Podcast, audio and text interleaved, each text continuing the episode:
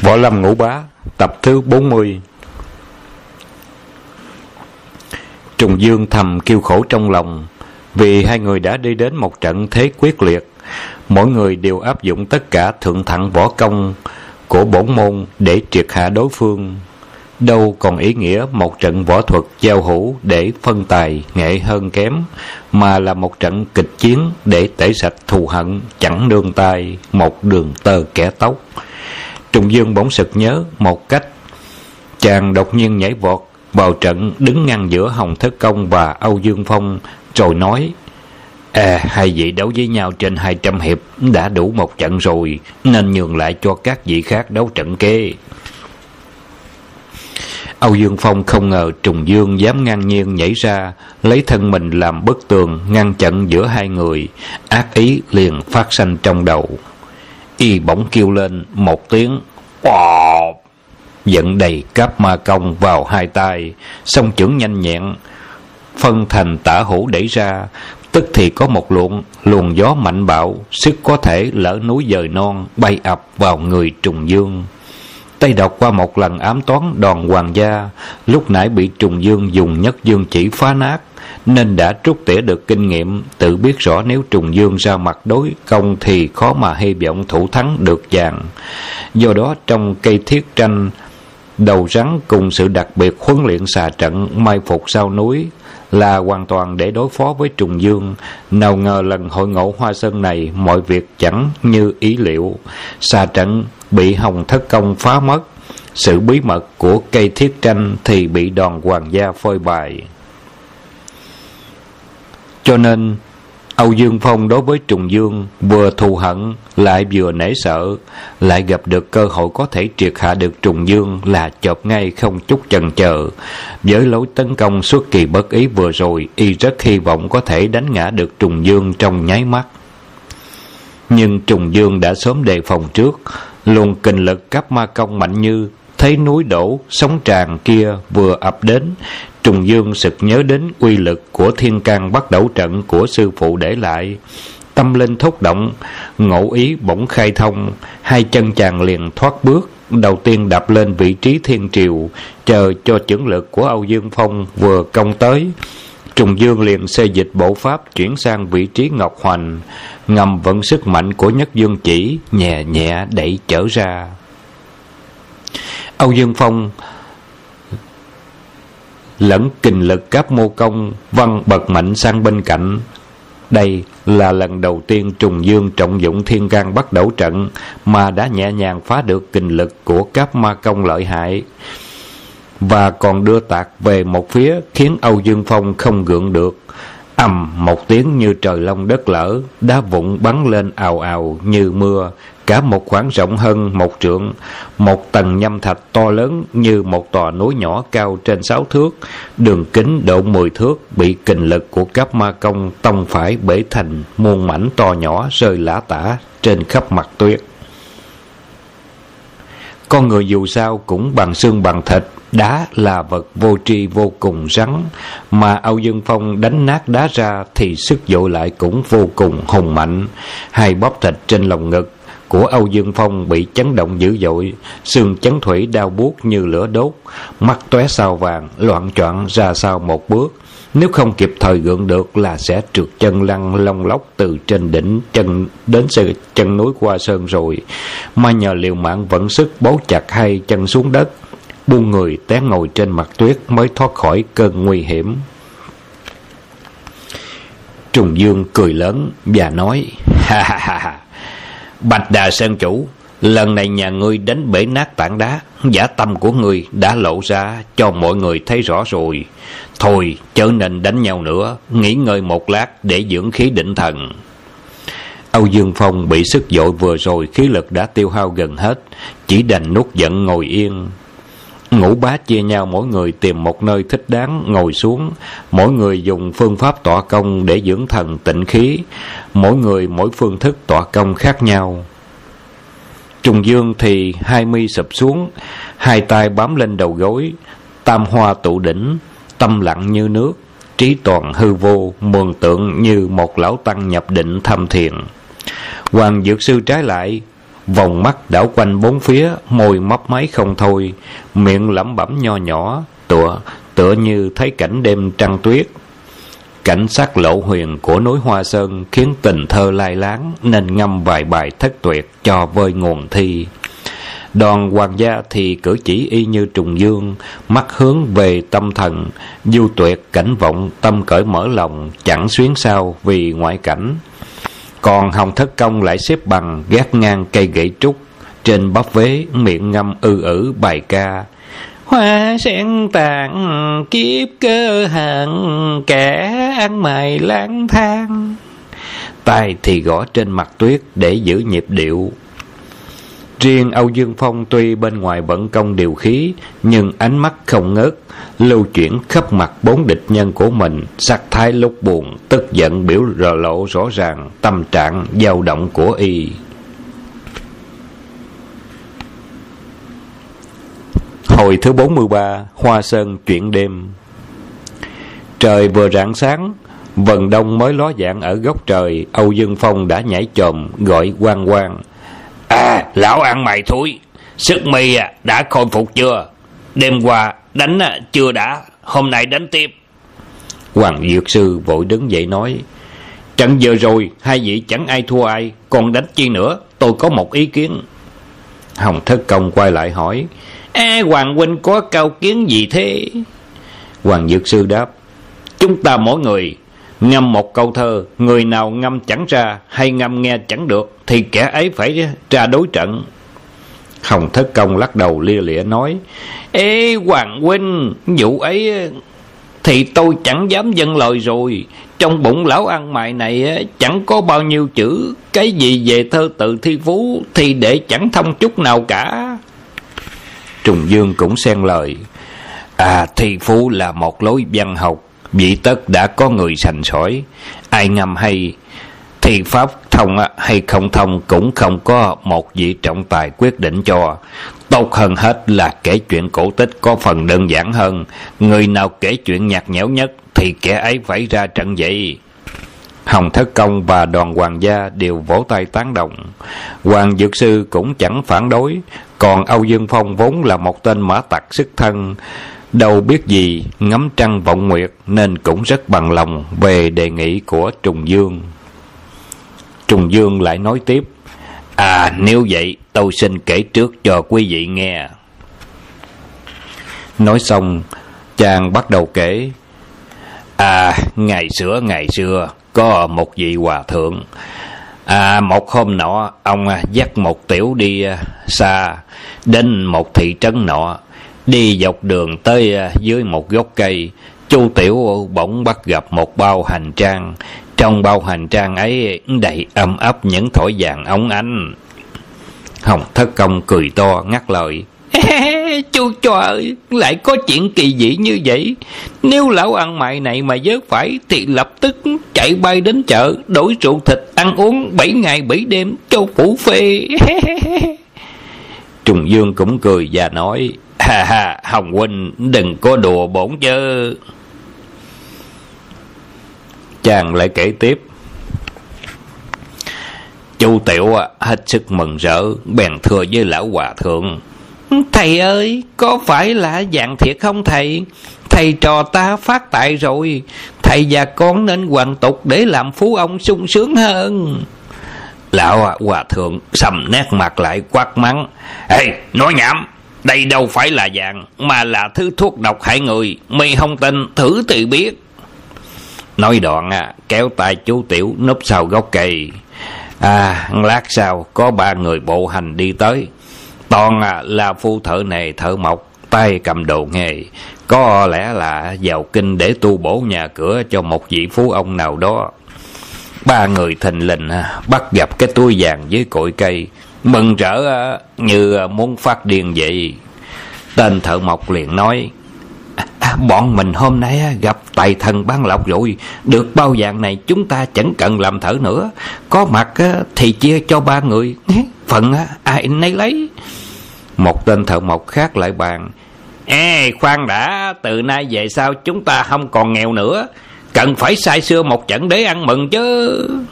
Nè lão nhị trong cái túi ta còn chút ít tiền. Chú mày vào thị trấn mua chút ít rượu thịt. Chúng ta uống một bữa no say, rồi sẽ chia ba số vàng này. Có phải thích không? Gã gã thợ mộc trước hết tán thành. Lĩnh tiền và đi ngay vào thành để hai tên thợ mộc kia ở lại canh chừng số vàng hai tên thợ mộc liền à, nhướng mày nhíu mắt à, nhíu mắt gì đó bằng lửng nho nhỏ một lúc. Khá lâu thì tên thợ mộc thứ nhất đã về tài sách một khẩu rượu và thêm một đùm thực phẩm à, thức nhắm mùi thơm phừng phất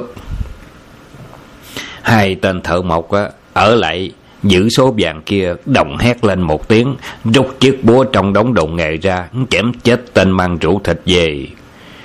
Hồng thất công bỗng ngắt lời hỏi Ê, chú trọ ơi hai tên ấy định nuốt trọn số vàng chứ gì? Trùng dương khẽ gật đầu đáp ai thì còn cái gì nữa? Hai tên thợ mộc nghĩ rằng nếu đem số vàng chia cho hai thế nào cũng nhiều hơn chia cho ba nên hai người mới âm mưu giết đồng bọn của mình để à, chia số vàng được nhiều. Hai người giết xong đồng bọn hy hửng đem xác bạn dứt vào một chiếc khố sâu bên cạnh tẩy sạch dấu vết sát nhân rồi hai người mới bày rượu thịt do tên thợ mộc vừa bị giết kia đem ra ăn uống. À, có ngờ đâu ăn uống chưa hết thức ăn bỗng ôm bụng kêu la gian dội dãy dụa lăn lộn dưới đất một hồi thì thất khiếu đều chảy máu ra và chết luôn thì ra tên thợ mộc bị chém chết kia tâm địa còn độc ác hơn hai người kia thập phần. Lúc y mua rượu thịt còn lén mua thêm độc dược mã tiền trộn vào rượu và thức ăn. Định thuốc chết hai đồng bọn của mình để một mình nuốt trọn số vàng. Hồng thất công nghe xong le lưỡi. Ý, độc thiệt đúng là một tên ờ, bên tám lượng người nữa nửa cân. Lão độc vật tâm địa của lão với ba gã thợ mộc tham lam kia giống lắm vậy. Âu dương phong trợn mắt nhìn hồng thất công một cái, tuy lòng rất giận mà miệng khó nói nên lời. Trùng dương mới kể tiếp à khi ấy vị hòa thượng á, mới ra khỏi chỗ nắp bước ra bảo chú tiểu à này con con đã thấy rõ chưa? Bao ấy á, là bao vàng hay bao thuốc độc? Nói đoạn, kéo tay chú tiểu bước đi chẳng thèm ngoảnh lại. Câu chuyện của Trùng Dương kể dụng ý sâu xa, chàng đem cửu âm chân kinh tỷ dụ là bao vàng, mấy trăm năm nay võ lâm hào kiệt trong thiên hạ.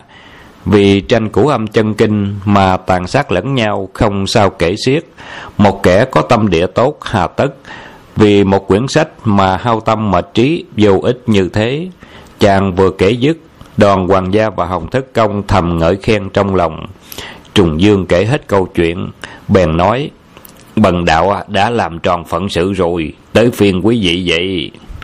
Hoàng Dược Sư nói À lời tỷ dụ của Dương chân Nhân Chúng tôi đâu phải kẻ khờ mà chẳng à, hiểu thâm ý à.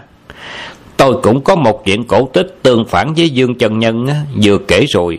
Chuyện cổ tích này vừa xảy ra gần đây Chính là chuyện bổn trạo thừa tướng tần cối vậy. Hồng Thất Công lên tiếng phản đối Ê, Hoàng Huynh, thiếu gì chuyện ờ, nhảm của Trương Tam, của Lý Tứ, Sao Hoàng Huynh không kể? Lại đi nói chuyện gian tặc làm gì? Lúc ấy, vua Vũ Khiêm bị bắt, Tôn thất nhà Tống qua sông Di đô về miền Nam. Tống Cao Tông tức vị Liên An, Nhưng quân Kim vẫn không bỏ qua Phân nửa giang sơn còn lại của nhà Tống. Thái tử thứ tư của Kim Quốc là Hoàng Nhan Ngọc Truật thống lĩnh mấy vạn hùng binh vượt qua sông Trường Giang, công phá Kiến Khương, tức Nam Kinh, đuổi Cao Tông chạy đến Đại Hải. Mai thay lúc ấy có một vị đại tướng văn võ song toàn, chính là võ mục vương nhạc phi, thâu phục được một đám anh hùng trẻ tuổi như hàng thế trung, lực kỳ trương lăng vân vân. Mấy phen làm cho quân kim thua xiển niễn nhờ ở nhạc phi trí dũng vẹn đôi, dụng binh như thần, đánh bại ngọc trượt thái tử, chạy trối chết. Giết quân kim thay chết thành núi, máu chảy tợ sông, mới giữ vững được nửa phần giang sơn của nhà tống. Nhạc Phi còn dẫn binh truy kích theo liên tiếp, đụng nhau mấy trận quỷ diệt mấy vạn tàn binh của Thái tử Ngọc trượt thâu đoạt được mấy thành Thuận Sương Ngạc Châu, Chánh Dương. Đuổi quân Kim thối lui, chỉ còn cách thành Biện Lương không đầy mười tám dặm, sắp khôi phục được kinh đô của Bắc Tống. Ngờ đâu gian thừa tướng đương thời là tần cối, cực lực chủ hòa còn Tống Cao Tông sợ Nhạc Phi khôi phục được Giang Sơn cứu hai vị vua sanh cầm trên đất Kim trở về nước, thì địa vị chí tôn của ông sẽ không còn, mà phải nhường lại cho hai vua cũ. Do đó Cao Tông bèn nghe theo lời gian thần Tần Cối, dùng mười hai đạo kim bài liên tiếp triệu dụ Nhạc Phi thối binh trở về, lấy cớ ba chữ Mạc Tu Hữu, kết thành tội trạng hãm hại một vị đại công thần trí dũng kim toàn phải chết quan tại phong ba đình. Cao tông lại phải hạ mình vang lại kim bang để cầu hòa, lấy sông chuẩn làm tranh giới để cao tông được ngồi yên trên địa vị làm vua của một phần nửa nước trung hoa. Bởi thế nhân dân bá tánh nhà tống, người người đều hết sức oán hận nguyên rủa tên gian thần tần cối đã manh tâm hãm hại nhạc phi. Cách ba năm sau, tần cối ung thư ở sau lưng mà chết. Mọi người đều cho đó là sự trừng phạt của đấng thiên liêng. Sau đó, Hiếu Tông Hoàng đế tức vị tri cứu lại tội trạng của tần cối, Tước đoạt quyền thừa tướng của Thái Sư trên lăng mộ của y Và khôi phục lại chức vị cũ của Nhạc Phi, Rửa sạch quan án trầm khiên của ông lúc trước. Nhân dân bá tánh cũng chưa hả dạ Bèn dùng thép trắng đúc thành hai hình tượng của vợ chồng tần cối, Quỳ trước lăng mộ của nhạc phi, Nhận tất cả sự đánh đập sĩ vả của người đời. Người đương thời, có vịnh hai câu đối như sau. Thanh sơn hữu hạnh mai trung cốt, Bạch thuyết vô duyên, đúc nịnh thần.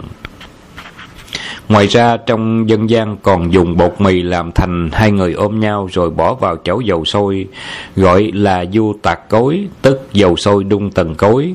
Theo âm ngữ Tàu nói là dầu cha quẩy, ta thường gọi là chá quẩy, thường ăn cặp với bánh bò, lúc lót lòng buổi sáng dậy. Như vậy, đủ thấy nhân dân Trung Hoa căm hận tần cối đến nhường nào, cho nên Hoàng Dược Sư vừa đề nghị kể chuyện tần cối Hồng Thất Công đã chu chéo phản đối không nghe. Hoàng Dược Sư bèn nói, A tôi chỉ kể một giai thoại của tần cối, chứ chẳng hề đề cao tần cối bao giờ. Chàng lại đằng hắn một tiếng và bắt đầu vào chuyện.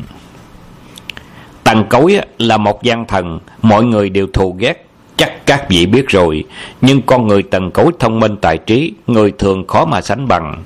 Sau huê viên của tướng phủ tần cối có trồng một cây cam, một năm vào tiết mùa đông, cây cam kết trái sai, tần cối trong lúc lững thững vào qua viên tản nhàn, thầm ghi nhớ số trái cam quý.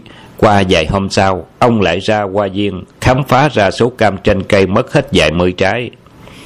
Tần cối tự biết là cái đám tôi tới dưới ờ, tay của ông hái trộm chứ không có ai khác. Nhưng trong tướng phủ đông người, khó mà tra gạn cho ra kẻ trộm được. Tần cối không hổ là một kẻ thông minh tuyệt thế. Ông kẻ cao mày nghĩ ra một kế tra vấn kỳ diệu. Ông cho gọi tất cả đám người dưới tay đến trước mặt và nói À cây cam này trổ quả chua và rất the, Ăn không có được, để cũng vô ích Bọn bay, hãy cưa đứt gốc cho ta Tần cối vừa dứt lời Thì đám thuộc hạ có một tên lên tiếng. Ê thừa tướng già Cây cam ấy trái rất ngọt chứ đâu có chua Tướng già đúng đi nó uổng lắm. Tần cối cười lớn và nói ha, Hay hay hay Đã tìm ra tên trộm cam đây rồi. Nếu mày chẳng bẻ trộm cam mà ăn Thì sao biết được cây cam kia có trái ngọt? Ê đúng mày là trộm cam rồi. Tên nọ chỉ còn cách gầm đầu nhận tội mà không còn chối cãi vào đâu được. Hồng thất công vỗ đùi đen đét cười và nói, Ê, tu lắm tu lắm, Cái thằng tần cối thế mà cũng thông minh đấu để. Ê, vô tài bất túc, di tề gian. Tức là không tài khó có thể làm gian thần được. Ê câu ấy thật không hoa chút nào. Trùng Dương vẫn ngồi im thinh thích Chàng biết câu chuyện của Hoàng Dược Sư vừa kể rõ là chăm chích mình, ví mình như gian thần tần cối. Đã biết cổ âm chân kinh là vật bất tường, tại sao lại còn cất giữ để làm gì? Có khác nào như tần cối, giả ý đóng cam để gạt người chăng? Miệng lưỡi của vị chúa đảo đào hoa này thật là lợi hại khó ai bì kịp. Còn Âu Dương Phong vẫn giữ vẻ mặt lầm lì, hừ một tiếng và lẩm bẩm một mình. Hey, thật là đồ rắm thôi! Hồng Thất Công hiểu ngay là câu nói tục của Âu Dương Phong vừa rồi. Cốt ý là mạt sát trùng dương là đồ rắm thối. Lão bỗng sực nghĩ đến một câu chuyện Tiếu Lâm cũng hơi tục, bèn cười rằng Ê, Dương chân Nhân và Hoàng Huynh đã kể xong giờ à, đến phiên lão ăn mày này kể. Nhưng miệng mồm của kẻ ăn sinh thì không được sạch lắm. Ê, Vì miệng chó không thể mọc được ngà voi. Ê, Chuyện đời xưa tôi kể cũng có phần chối tai Mong quý vị cũng nên lượng thứ đừng quá trách. Trùng Dương cười nói Ai ban chủ nói chi câu ấy. Ai cũng biết thất huynh là một người kinh thế ngạo vật. Từng trải việc đời Chuyện của thất huynh hẳn là thú vị lắm. Hồng thất công Nhìn Âu Dương Phong cười khẩy một cái. Chuyện của tôi là chuyện tam quốc chí. Nhưng mà tam quốc chí lại ghi sót. À, Và chỗ ghi sót ấy chỉ có bọn ăn mài chúng tôi biết được thôi. Quý vị có bằng lòng nghe kể không? Đoàn hoàng gia cười ha hả đáp Hay lắm hay lắm. Vậy thất huynh hãy kể đi. Hồng thất công bèn kể À, quan công trong đêm tối nọ đốt đèn sáp ngồi à, đọc sách sưng thu có quan bình và châu thương đứng hầu sau lưng. Quan công thốt nhiên á mắt đánh, đánh rắm. Quan ngài cố nín đánh thành nên tiến sĩ một cách nhẹ nhàng. Xin lỗi quý vị, cho lão ăn mày này nói tục chút, để đậm đà câu chuyện hơn nghe.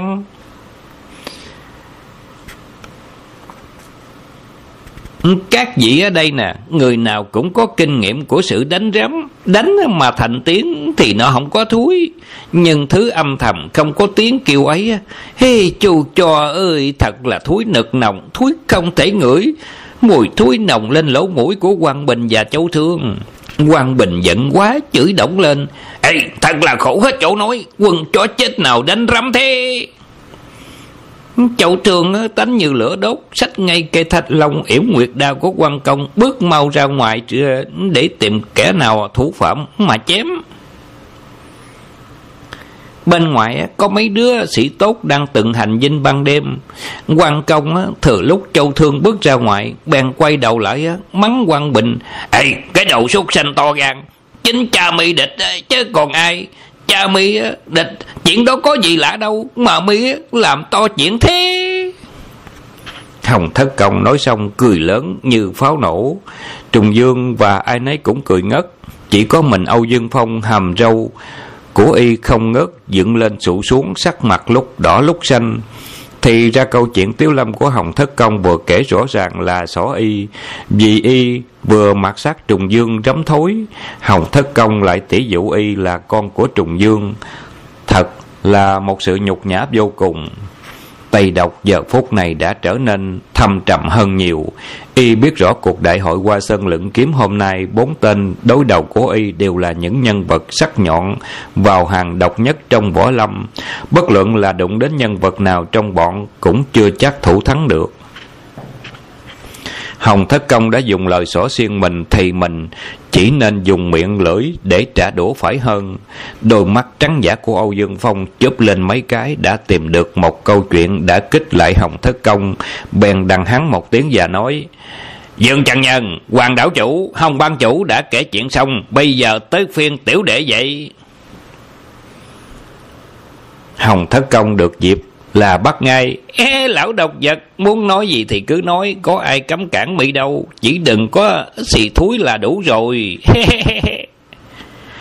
Âu dương phong hừ một tiếng cố nén giận và kể à thử xưa có lão ăn mày dơ giấy chết bụi chết bờ. Linh hồn giật giờ đến âm tạo địa phủ hồn gặp diêm dương. Diêm dương mới dỗ án ê cái thằng ăn mày à, đói kìa số người còn rất thọ tại sao chết sớm như thế? Kẻ nào hại mi mau nói cho trẫm biết. Ừ, tên ăn mày liền đáp. À, dạ dạ bẩm đại dương kẻ tiểu nhân á bị lão ông thầy bối hại mạng. À cái ông diêm dương hết sức kinh ngạc bèn hỏi tại sao bị gã thầy bối hại mạng được? Lão ăn mày á liền khóc rấm trước đáp. Tâu đại dương, tiểu nhân vốn là con nhà khá giả, Cơm no áo ấm, Gia cư cũng khá đầu sổ Thật là một chuyện không nên chút nào. Có một hôm, tiểu nhân đến vị tướng số Ngồi trước cửa biểu thành hoàng để xem tướng. Lão thầy bói mừng rỡ bảo tiểu nhân À mừng cho ông, Mừng cho ông. Kiếp này ông có số 20 dạng kim ngân, Ăn mãi suốt đời không hết. Tiểu nhân nghe xong lời đón số của thầy bói, Trong bụng hết sức vui mừng, Nên về đến nhà, chẳng thèm mó tay làm việc gì cả, Ngồi không ăn xài để chờ số tiền phát tài 20 vạn kim ngân kia. Ngờ đâu, đợi mãi mấy năm, Cửa nhà bán sạch hết để ăn, Mà số tài sản 20 vạn kim ngân kia chẳng thấy đâu hết. Cuối cùng phải đem thân đi ăn mại Và chết đói mà chết. Diêm Dương giận dữ, mắng to rằng Ê, sao mày lại nói có chuyện như thế? Tên thầy bói này nói láo ăn tiền hại chết người lành Còn để y sống đó, để xem tướng đón liệu Hãy thêm mạng người nữa sao? Tả hủ đâu? Diêm Dương quá giận liền sai quỷ vô thường bắt hồn gã thầy bói xuống âm ty để đối chất. Diêm Dương vỗ bàn hét to: "Ê, tên thầy bói láo sữa kia, mi tử khoe khoang là thầy tướng số đón quyết cho tên ăn mày có hào tài, hai mươi vạn kim ngân, khiến cho y quá tình mà phải chết quan tội lớn tại trời. Quả nhân tống nhà ngươi xuống tận địa ngục, thứ bự bảy gã thầy bói dập đầu kêu quan khóc kể lễ là tên ăn mày này thật có số được hai chục vạn kim ngân. Nếu diêm dương không tin, có thể đến tại khúc tên quân để tra xét thì rõ. Diêm Dương thấy y quả quyết như thế, nửa tin nửa ngờ lập tức sai quỷ âm đến phủ tại khúc tinh quân để tra xét. Nửa ngày sau âm ti trở lại phúc bẩm là tên ăn mại chết đói kia quả có phát tài hai chục vạn kim ngân. Diêm Dương mới dỗ án trầm trầm và hét to. Ê, nếu có hai chục vạn lượng kim ngân, sao tại khúc tinh quân chẳng ban cho y? Âm sai liền bẩm. Tâu đại dương tại khúc tinh quân, tưởng đâu hắn theo đường công danh, nên đem số 20 vạn kim ngân ấy giao cho văn khúc tinh quân. Nào ngờ đâu hắn chẳng theo đường khoa cử. Văn khúc tinh quân lại tưởng y học tập võ nghệ theo nghiệp kiếm cung, nên đem 20 vạn lượng kim ngân giao cho võ khúc tinh quân giữ cất giữ. Chẳng ngờ hắn cũng chẳng theo võ nghiệp. Võ khúc chẳng biết làm sao, chỉ đành giao số tài sản ấy cho địa tạng dương địa tạng dương bèn đem số 20 vạn lượng chôn trong nhà hắn, mong hắn có thể khám phá ra hào tài ấy để mà sử dụng. Ai có ngờ đâu tên vô dụng này lại là một con sâu lậm biến biến nhát đến nỗi nhà cửa nó không thèm quét. Tối ngày chỉ mong mỏi cho số tiền từ trên chợ rớt xuống thôi. Thì làm sao mà có được, cho nên chết đói là đáng lắm. Diêm Dương sau khi nghe xong giận quá Dỗ án đánh sầm một tiếng và mắng tên ăn mày Ê, võ đúng mày á, kiếp này có số giàu 20 vạn kim ngân. Nhưng á, võ mi không tập, văn mi không học, cho đến nhà cửa cũng biến nhát chẳng thèm quét á. Tiền sẵn đâu á, cho mi mà nằm mà ăn nhậu chứ. Quá nhân bây giờ cho mi á, hai chọn lựa. Một là bị giam dưới tận 18, hoặc là cho mi vào á, ngõ súc xanh, đầu thai làm con mèo. Hồng thất công cười lớn và ngắt lời. Ăn mày mà biến thành mèo thiệt thú vị. Âu Dương Phong nói, À, mi đón xem tên ăn mày chết đói ấy trả lời như thế nào. Hắn bẩm với Diệm Dương rằng, Tâu đại dương nếu tiểu nhân cam đầu thai thành mèo, chứ không chịu vào trong địa ngục thứ 18 để chịu khổ. Nhưng lúc đại dương biến tiểu nhân thành mèo, thì đại dương cho tiểu nhân biến thành con mèo môn quyền sắc. Nơi chót mũi chừa chỉ một nhóm lông trắng, thì tiểu nhân ngàn đội ơn đại dương. À, Diệm Dương cảm thấy lạ lùng, bèn hỏi lão ăn mày tại sao muốn biến thành con mèo có lỗ mũi trắng. Tên ăn mày liền đáp, bấm đại dương, mèo ở trên trần gian thì phải bắt chuột.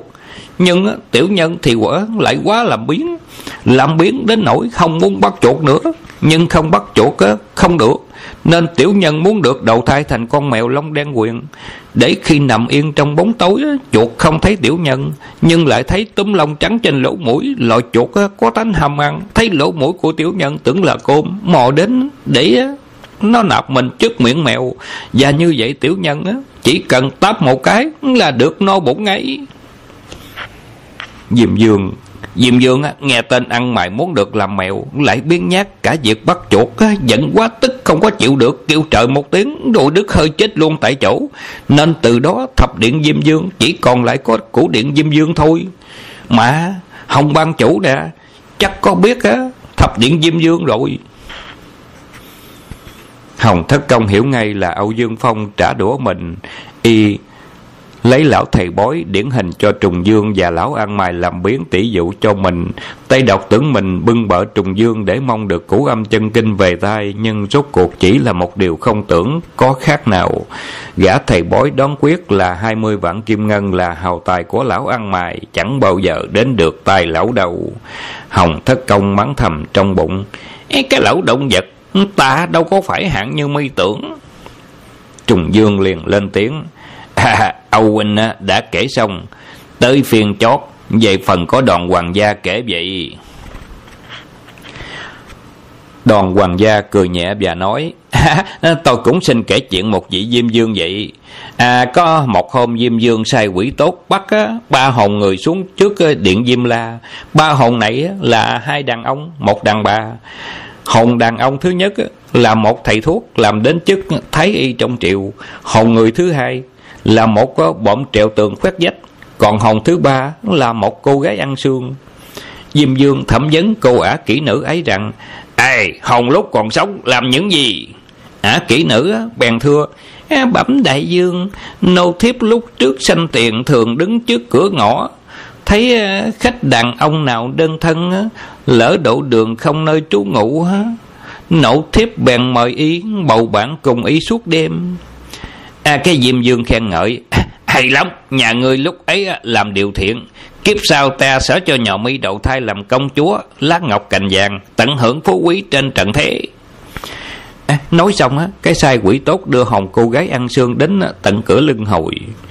Diêm dương quay lại hỏi tiếp tên trộm còn ngươi trước kia làm nghề gì? Tên trộm nhíu mày suy nghĩ chút rồi đáp.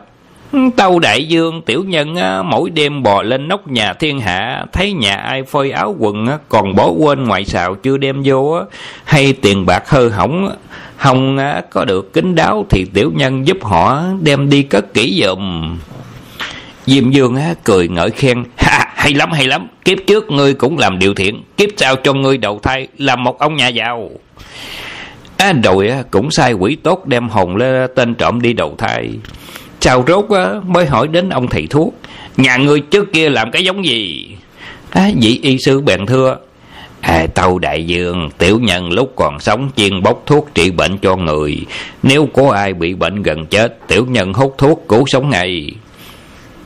Đoàn hoàng gia ngừng lại một giây hỏi mọi người à, quý vị có biết diêm dương phán xử thế nào không? Hồng thất công nhanh nhẩu đáp. À, ăn xương thì làm công chúa bỗng trộm thì làm phú ông. À thì vị y sư à, y sư này ha chắc nhá phải làm thái sư hay đại tướng quân chứ gì. Đoàn hoàng gia cười nói không đúng không đúng. Diêm dương nghe xong lợi thầy thuốc khai liền nổi giận đùng đùng và dỗ án mắng rằng ê đâu có được như vậy thảo nào gần đây ta sai quỷ tốt lên dương thế bắt hồn người về âm ty này, mà bắt được có quá ít. Thì té ra tại mi quấy phá ta, những kẻ bệnh sắp chết, ngươi lại cho thuốc trị lành, cứu sống cả. Như vậy, quỷ dưới âm ty này mỗi ngày một thiếu, mà nhân số trên dương thế mỗi ngày một nhiều thêm, khiến cho âm dương mất quân bình, tội trạng mày rất trọng. Ta hổ đâu, mau đem vật hại đời này tống xuống ngục thứ 17 cho ta và không nó đi cho nó đi đầu thai luôn. Ừ, quỷ tốt nghe diêm dương phán quyết á, liền kéo sạch gã thầy thuốc á, xuống mười mấy tầng địa ngục. Âm phong hiu hắt cảnh tượng rợn người. Gã thầy thuốc đau lòng khóc như mưa. Thành lệnh nghe dưới tầng địa ngục thứ mười tám có tiếng hồn quỷ than gian rất bi thiết. Gã thầy thuốc hết sức lạ lùng ở tầng địa ngục thứ 17 đã khổ sở trăm triệu rồi Tại sao còn có hồn quỷ ở bà đại thứ 18 nữa Không hiểu hồn kia lúc sinh tiện trên dương gian Làm tội gì Gã tỳ thuốc bèn hỏi giọng xuống hồn quỷ dưới tầng địa ngục thứ 18 rằng, Ê, ông bạn ở dưới ơi Lúc sanh tiền bạn làm nghề gì mà phải bị giam dưới tầng địa ngục thứ 18 vậy? Hồn quỷ phía dưới mới đáp. Hồi lúc còn sống tôi dạy học. Sau khi chết Diêm Dương bảo tôi đó là vô công vô tội nên muốn muốn đưa tôi vào cửa súc sanh để đầu thai. Tôi yêu cầu Diêm Dương cho tôi đầu thai làm con chó cái. Cái hồn của gã thầy thuốc cũng rất ngạc nhiên liền hỏi hồn của thầy à, Bạn ơi sao bạn lại đòi đầu thai làm con chó cái Làm chó cái có điều gì hay ho đâu à, Cái hồn của ông thầy giáo liền đáp À sao lại không hay? Sách dạng ngữ của khổng phu tử có câu Làm tài mẫu cẩu đắc Làm lâm, lâm tài mẫu cẩu đắc Lâm nạn mẫu cẩu miễn. Xin mở ngoặt Lúc có tiền cho cái được Lúc lâm nạn cho cái miễn. Xin đóng ngoặt An ngẫm lại thì làm cho cái vừa được tài vừa tránh được tai nạn. Có phải hay không? Nhưng Diêm Dương dỗ án quát mắng bảo tôi hiểu được luận ngữ thì có thể trành tất cả chuyện âm dương của trời đất nên tấn giam tôi vào cửa địa ngục thứ 18 này nè. Đoàn hoàng gia kể xong chuyện cổ tích trừ Âu Dương Phong mọi người đều cười đến chảy nước mắt ra vì hồng tên thầy giáo đem hai câu Lâm tài vô cẩu đắc, lâm loạn vô cẩu miễn, đọc theo nghĩa trắng và cắt nghĩa theo lối ba rọi thành thử tuy sai một chút mà ý nghĩa đã khác biệt ngàn dặm, nên Trùng Dương, Hoàng Dược Sư và Hồng Thất Công ba người có học, đọc sách, hiểu thông kinh thư nên hội cảm được. Ý nghĩa hài hước của câu chuyện và cười vang lên còn âu dương phong sanh trưởng ở miền tây vực có biết lựng ngữ là cái quái chi thấy ba người cười như thế y nhột nhạt tưởng đoàn hoàng gia dùng chữ nghĩa để châm biếm mình nên nhìn họ đoàn trừng trừng cuối cùng y không chịu được bèn la lên. Hey, chúng ta năm người đều kể chuyện xong. Vậy chuyện của người nào tệ nhất? Kêu kẻ ấy ra đấu cho rồi. Hồng thất công nói Ê, chuyện cổ tích của hoàng là đảo chủ kể nghe không có hay. Hoàng huynh á đã để cho gian thần tần cối thì câu chuyện của lão độc vật cũng tỏ ra có âm đức lắm. Phải hạ trận với đoàn hoàng gia âu dương phong giận dữ cãi lại. Ê, nói bậy chuyện của ta hay như thế tại sao lại bắt ta ra đấu chứ hai người lại sắp đấu khẩu với nhau thì đoàn hoàng gia lên tiếng khuyên can ê hai vị đừng có cãi với nhau để tôi ra tiếp chiêu với hoàng đảo chủ được rồi. Âu dương phong mới tạm hạ cơn giận xuống. Phần thứ 40 của Võ Lâm Ngũ Bá đến đây chấm dứt. Xin các bạn tiếp tục theo phần thứ 41.